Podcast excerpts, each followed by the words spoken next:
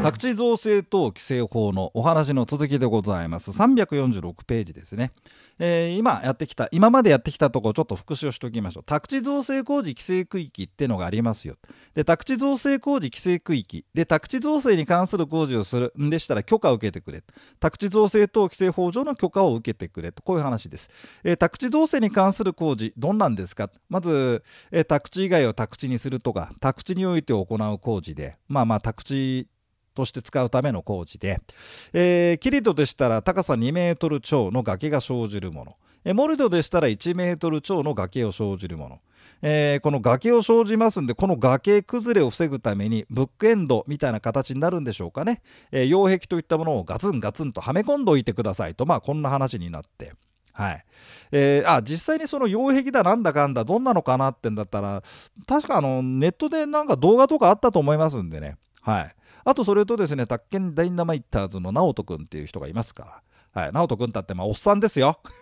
俺より若いんで君って呼んでるけど、えー、その方がこの、えー、キリド・モリドをやる会社の社長ですんで 今度取材に行かせてくれとヘルメットをかぶってですね、えー、大沢校長の私とヒノキ P でですねはい擁壁を今設置しますみたいなそんなのやってみようかな 頼んでます、えー、愛知県まで出張に行きますから、はい。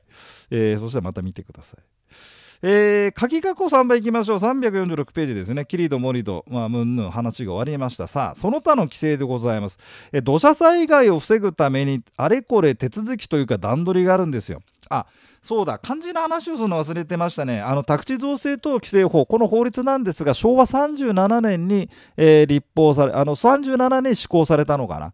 うん、でそのその前の昭和36年に大土砂崩れあのキリドだモリドだでね造成した、えー、ところのねところがこう土砂崩れを起こして大災害があったんですよ。でね台風が3発来たさかな室戸台風とかなんとかまあいろいろ来てね。うん、それでその昭和36年の段階っていうのは、えー、どうだったかというこの宅地造成と規制法がなかったんですよ。それでね高度経済成長期ってあったんですね。あのー、まあ、和慶市和慶市の若い衆の皆さんは、えー、まあ、なんかで聞いたことあるかも1961、年ぐらいから、えー、景気が良くなりましてなんてね、あのなんかでなんかまあ社会っていうのかな現代社会っていうのかな、まあ、それ聞いたかもしれない。でそうするとあの景気がいいってことで仕事があったっていうんだけど仕事っていうのはやっぱり人が人にするもんですんで人が住んでるところじゃないとってことなのね。だからまあ都会にみんな、え地方から集まってきましたと。でそうすると今までですね、えまあ、都会ったってまあまあもともと人が住んでましたんで、えその器があるわけなんですがその器ははみ出たところで、えー、普通だったら、まあ、まあ、旧市街ですよ。新市街を作ろうじゃねえかってんで傾斜地の方に行くわけですよね。丘丘ですよ、えー、そこでキリトだモリドだって建物を建てたんですがそれが崩れちゃったって言うんですよね。台風が来てね。でまあ大騒ぎになりまして。で随分の方がまあお亡くなりになっちゃったんですよ。それでですねじゃあ宅地造成をするんだったらねこのブックエンドのようなと私は表現しましたけども擁壁をガツンガツンとはめ込んでね土砂崩れを防ぎましょうよと、えー、そんな話になったんですと。でそれが昭和37年からこちらになったわけ、えー、ですので宅地造成工事規制区域ってのはだからそのこれから市街地になろうなんていうフレーズがありましたけども。まあ、要はあのー、まあ都会に人が集まってきました。で集まってきた人たちのための、えー、建物建てようかな、まあ、市街地になろうとするっていうその傾斜地ですね、まあ、それをちょっと対象にしましたという、まあ、ちょっとその歴史的な背景がございます。だからねあの今少子高齢化という話になってまして人がそんなにまあ人そんなに人は増えないですし新しい町を作る。さらにあの昨今のそのコロナなんじゃらかんじゃらでですねあの都会化密集はやめましょうなんて話になってますんで。ね。だからこのなんだある程度人が住んでたところに人が集まってきて傾斜地に人が向かったというご時世じゃなくなったんでですね。宅地造成工事規制区域自体が新しく指定するってことはないんじゃないですか事実上ね。まああることあるんでしょうけどね。もうそんな昔と違って、まあ、ちょっとそんな背景もございます。ただとは言いましてもあなんで宅建試験にこれ出るかっていうと宅地造成工事規制区域内の物件の売買の仲介とかもあるわけよ。そうするとねあの許可だなんだかまあまあまあ今やったじゃん許可がなんだってあったんだけどその宅地造成工事規制区域内で宅地を所有するっていうとちょっとまた一手間二手間があったりするんですね。はい、ですんでまあ重要事項の説明でやってくれって話なんですが。えー、そんな一手間二手間のちょっと話を含めまして346ページからいきましょう、えー、その他の規制ってあります、えー、土砂災害を防ぐためのうんぬんかんぬ、えー、で検査を受けたり変更事項があったら許可が届け出ってんでまずあの宅地造成工事をやるよというところの話からまあ戻しますと工事完了の検査ってあるんですよね。えー、宅地造成の関する工事をやりました。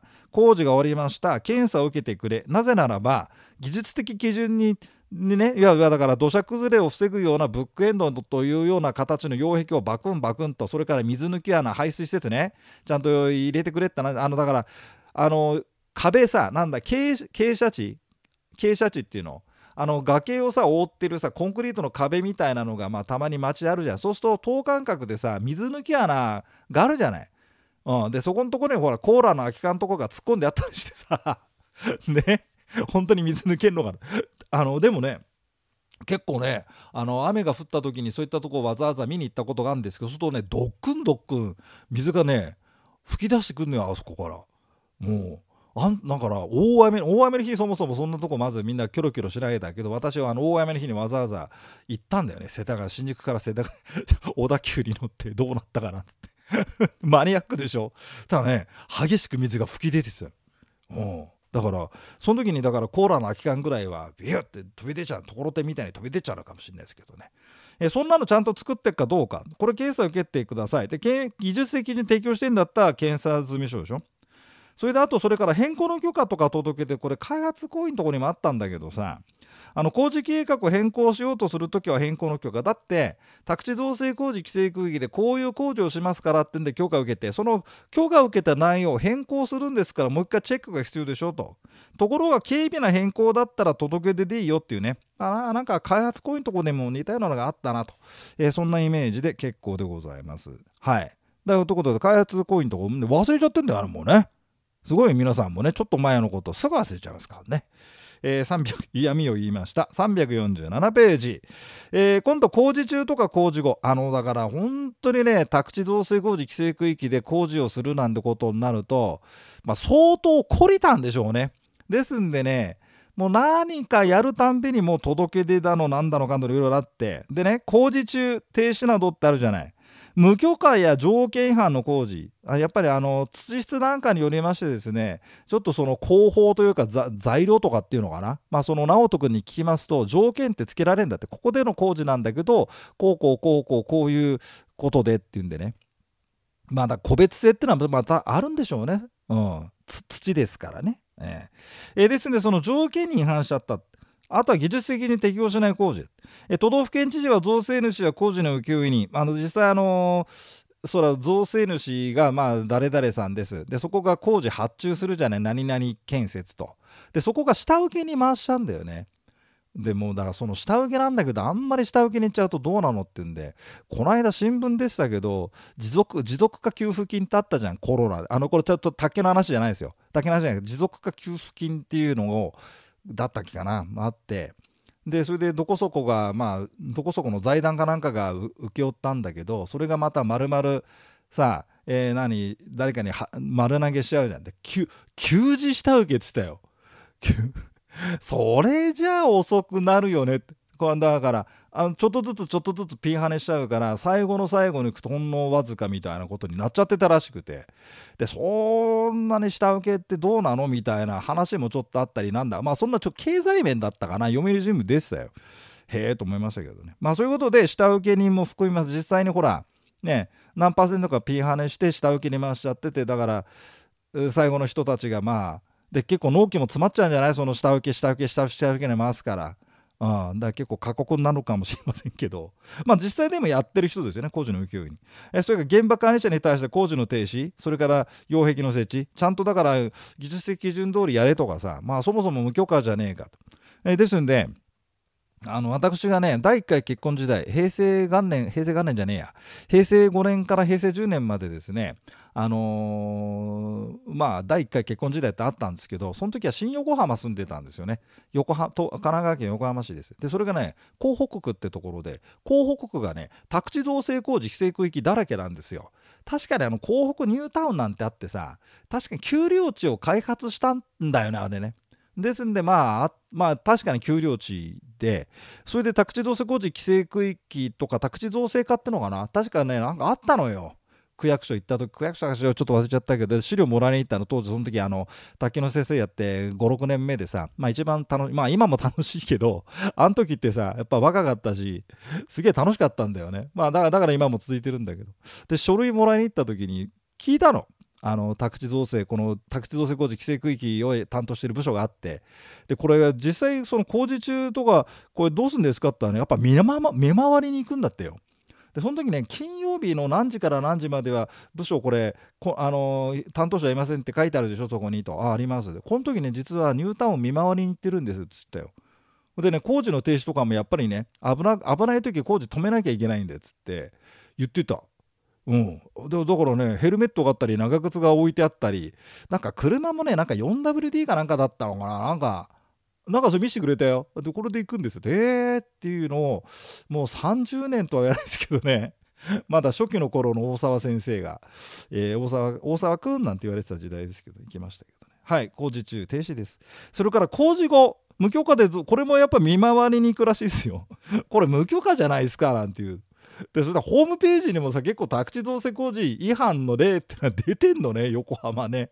こう懐かしいこの間ちょっと久々に見てなんか懐かしい感じがしたああ俺こういうのなんか行ったなあなんなんかうんえー、都道府県知事は所有者占有者造成。だから所有者がいるのかだから所有者から借りてる人が占有者だしまたは造成主がイコール所有者でかつ占有者ってパターンがあるんだけど要はそのあの無許可で造成された宅地とか技術的基準に適合しない宅地を使ってる人たちですね。どういう権利だかはさておき今それを使ってるあなた使用禁止です。ないしは擁壁の設置などしてないと。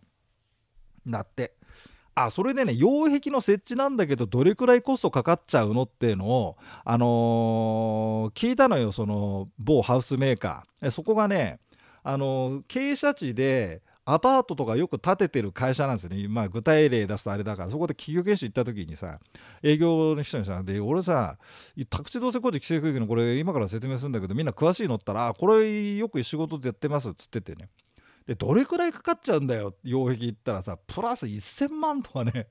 場合によるけど結構コストかかんですよ。だから傾斜地自体の土地は安いんだけど結局擁壁設置しますんでそれが乗っかっちゃうでしょっつうんで見積もり見せてもらってえこんなにすんの？ってびっくりした記憶があります。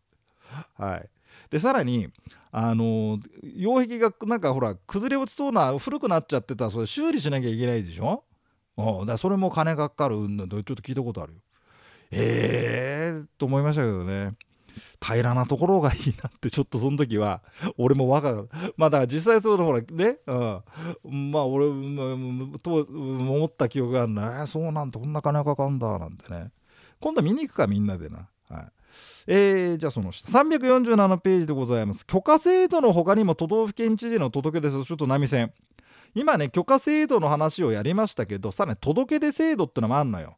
キリド、モリド、宅地造成工事規制区域内で一定の崖高が出ちゃうキリドだ、モリドだなんてあんだった許可受けてくれとかさ、ね、工事の停止だのなんだのってあるんだけどその一定の崖高が出ないんだけどあの傾斜地で土地をいじ宅宅地をいじくるって人もいるわけですね。で何やんですかと。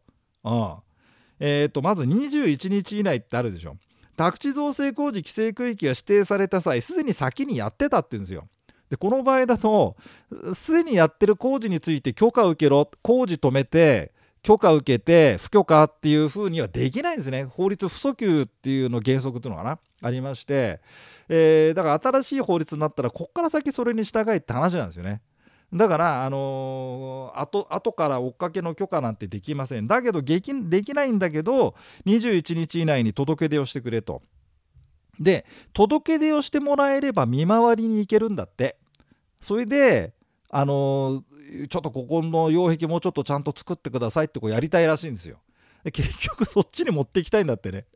だからそう。だから21日で届け届け出してくれりゃ役所が動けると。で役所も把握できると。で14日前これだけ前なんですよね。まあなんか事後届出が2つなのこれだけ前で何ですかと。宅地造成工事規制区域内で2メートルを超える擁壁とか排水施設を除却だで2メートルを超えるブックエンドをバコンって外しちゃいますとね擁壁外しちゃいますといきなりですね地肌むき出しですよ。まあ本棚で言うといきなり本が倒れてきそうな感じになっちゃうわけよ。これまずいでしょうと。なんで外すんですかと。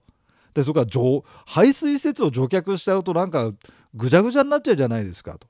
で何かのまあ理由があってやるんでしょうね。でこれは事前の届け出だっつってましたよ。事前の届け出14日以内あ14日前か。で事前に届け出してもらってなんか事情を聞いてっていう風にやりたいらしいんでこれ危ないらしいですよ。ああでそれから最後の事後届出が14日以内でこれはね宅地造成工事規制区域内の土地を宅地に転用したのね。だからまあ今までうん、まあ宅地じゃなかったんだけど宅地にしたんだけどそこでキリとモリとしてないというような場合らしいんだって。その派手なキリとモリとしてないって言った場合でもこれ14日に届け出で届け出してもらえれば見守りに行けるという。ね なんか。だ相当忙しいんじゃないですかね。あの丘陵地を抱えてる自治体の人たちは。でさらにこの宅地造成工事規制宅地造成と規制法を、運用するセクションに回されちゃった人ってのはね。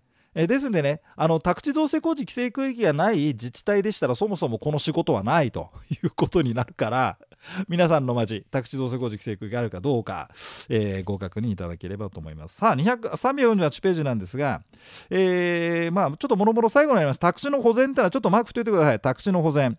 さっきちょっと言いましたけどえっ、ー、とキリとモリとしてもう出来上がっちゃった物件買ったんだけどそこが宅地造成工事規制区域だよってことになりますと所有者にこんな責任があるんですよ。えー、丸1番宅地造成工事規制区域内の宅地の所有者管理者占有者は宅地造成そこね宅地造成工事規制区域の指定前にさ、えー、行われたものを含むと。宅地造成工事規制区域内の宅地なんですよね。いつ宅地になったかはいいけどと。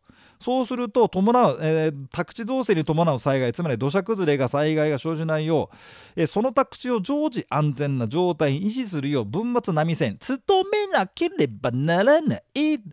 ここがさあの維持しなければならないじゃないね。維持するよう努めなければならない。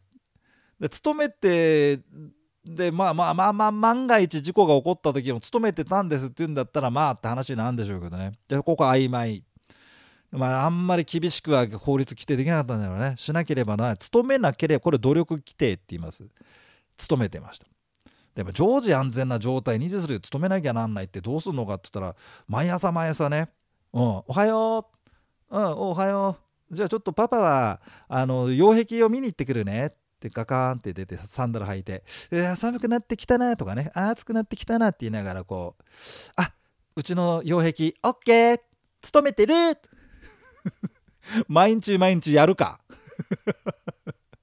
でそれで結局擁壁がなんかひび割れしてますよって言うと修理しなきゃいけないでしょ？擁壁の設置などは勧告だなんだ。これこれ金かかる。んだって。だって。はい。ということでございます。立ち入り検査報告の聴取はご覧になっていただくと。はい。で最後もうちょっと付き合ってください。えっ、ー、とあと1ページちょいですね。あのね今度ね宅地造成工事規制区域とは違うのがあんのよ。造成宅地防災区域。ここまず頑張って7回書いてで仕上げに23回書くと頭にパーンってありますから。うん。最初のだから1回目2回目書くのが厳しいね。きついけど頑張って。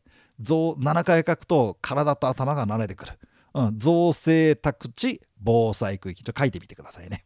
で最後3回仕上げで書くとパーンと頭に入ります。10回やってみてください。造成宅地防災区域。さあ何でしょうかと。これね追加で加わりました。えー、たあの平成18年19年頃ですね。もう1 5 6年前になります20年ぐらい前なのかな。あの加わりまして。これ何かっていうとね宅地造成等規制法は今まで主にこれから宅地造成工事を規制の対象としてきたんだけどその宅地造成工事規制区域だなんだかんだ指定の前にですねすでに造成されちゃってる。まあキリドもう盛り土だなんだされちゃってる。うん、あのー、宅地、まあ、住宅地もあるわけよ、まあ、昔から造成されながら、うん。まあ、なんだらが丘とかなんだらヒルズとか、まあ、そういうね名称がついてる、うん、夕日が丘とかさ、まあ、夕日が丘の総理大臣で知らないですね。50代の人だけ知ってますね。由美か由美薫が綺麗でしたね。はい。あの神田正輝なんかも出てましたね。え、宍戸城もいたかな。夕日が丘の総理大臣の夕日が丘みたいなところで。あそこって多分昔に造成されちゃってんのよ。だ宅地造成工事規制区域指定以前のかもしれないよね。ただあの造成地ですんでそろそろ擁壁がへたってねえかって話なんですよね。えー、災害防止の観点からすでに宅地造成が行われた既存の造成宅地の崖崩れを防ごうという流れになりましてこれ追加されたんですね。造成すでに造成されちゃった宅地なんだけど防災してね区域。すで、うん、に造成されちゃった宅地なんだけど防災してねと。こういう意味よ、うん、だからすでに造成されちゃった宅地だ造成宅地って言うんだって。えー、宅地造成工事規制区域内の土地を除いてってそこちょっと悩みするピンクのあの、えー、と概要の最後ね。4行目。造成宅地一番上。造成宅一番上ピンクの中よ。造成宅地防災区域は宅地造成工事規制区域内の土地を除いて。そりゃそうだよ。だって趣旨が違うんだから。すでに造成されちゃってたんだけど擁壁とかがへたってないですかということね。で造成宅地防災区域の指定はこの鍵括弧の1番。宅地都道府県知事は、えー、関係市町村に協議でうんぬんかんぬ宅地造成に伴う災害で相当数の居住者などに危害を生ずるものの発生の恐れが大きいってこれかなりやばくないですか？次のちょっとした地震でなんか総崩れになりそうですよとか次のあの激しい台風で一気に崩壊しそうですよっていうそういうところがあるあるとするじゃないそうするとその丘の上の人たちも被害を受けることもさることながらその丘の下の人たちも巻き込まれちゃうんですよね土砂でね。でそれを防がなきゃいけません。えですので造成宅地防災区域を指定しますと。で、まあ、丸の2番そこも念のため年中出てくるのよ。あのね、なんだろう、宅地造成工事規制区域内で、さらに造成宅地防災区域を指定するって平気で出すんですよね。う。で、それ、だ,、まあ、だからさあの腑に腑に落ちてる人宅地造成工事規制区域はこれからの宅地造成をコントロールだな。すで、えー、に造成されちゃった宅地の防災する区域っていうのは別にあるんだなってことが腑に落ちてれば なんでこれ引っ掛けじゃんってわかるんですけど、まあ、20万人受けて10万人勉強してこないですからその人たちは分かんないですかもしれません。まあそんだけなんだけどね、えー、造成宅地防災区域は宅地造成工事規制区域の土地を除いて指定されます。ということです。えー、349ページ以上でございます。350ページ、だからまあ災害防止のための措置。で造成宅地防災区域なんかの土地を買っちゃったといった場合は、やっぱりまあ、メンテナンスをしなきゃいけませんよ。努めなきゃなんないと。うんえー、そんな話なんですよね。はい。ということで、えー、こんなと。ただね、ここのわずかまあ5、6ページなんだけど、ここで1問出るんですよ。問いの19かなそれで、まあ、テーマ別、ね、よく出る333やってもらってある程度まあできてきたなと思ったらね、えー、今度あの過去15年あれ買ってもらって15年分のこのほら宅地造成特性の問題ありますから、えー、それをピックアップしてねちょっとやってみてもらう。で過去問と各問と同種子での繰り返し世代が多いですからここはまあちょっと得点してもらいたいなと思います。でポイントはだから宅地造成工事規制区域造成宅地防災区域頭にふっと入ってるスッと入ってるかどうか。はいえー、なんか紙に書くなりなんなりねしてまず腹落ちしてもらうと。まあちょっとそんなことでトライしていただければなと思います。じゃあ次は、えー、国土利用計画をやっていきたいと思います。次のおせこぎどうぞお聞きください。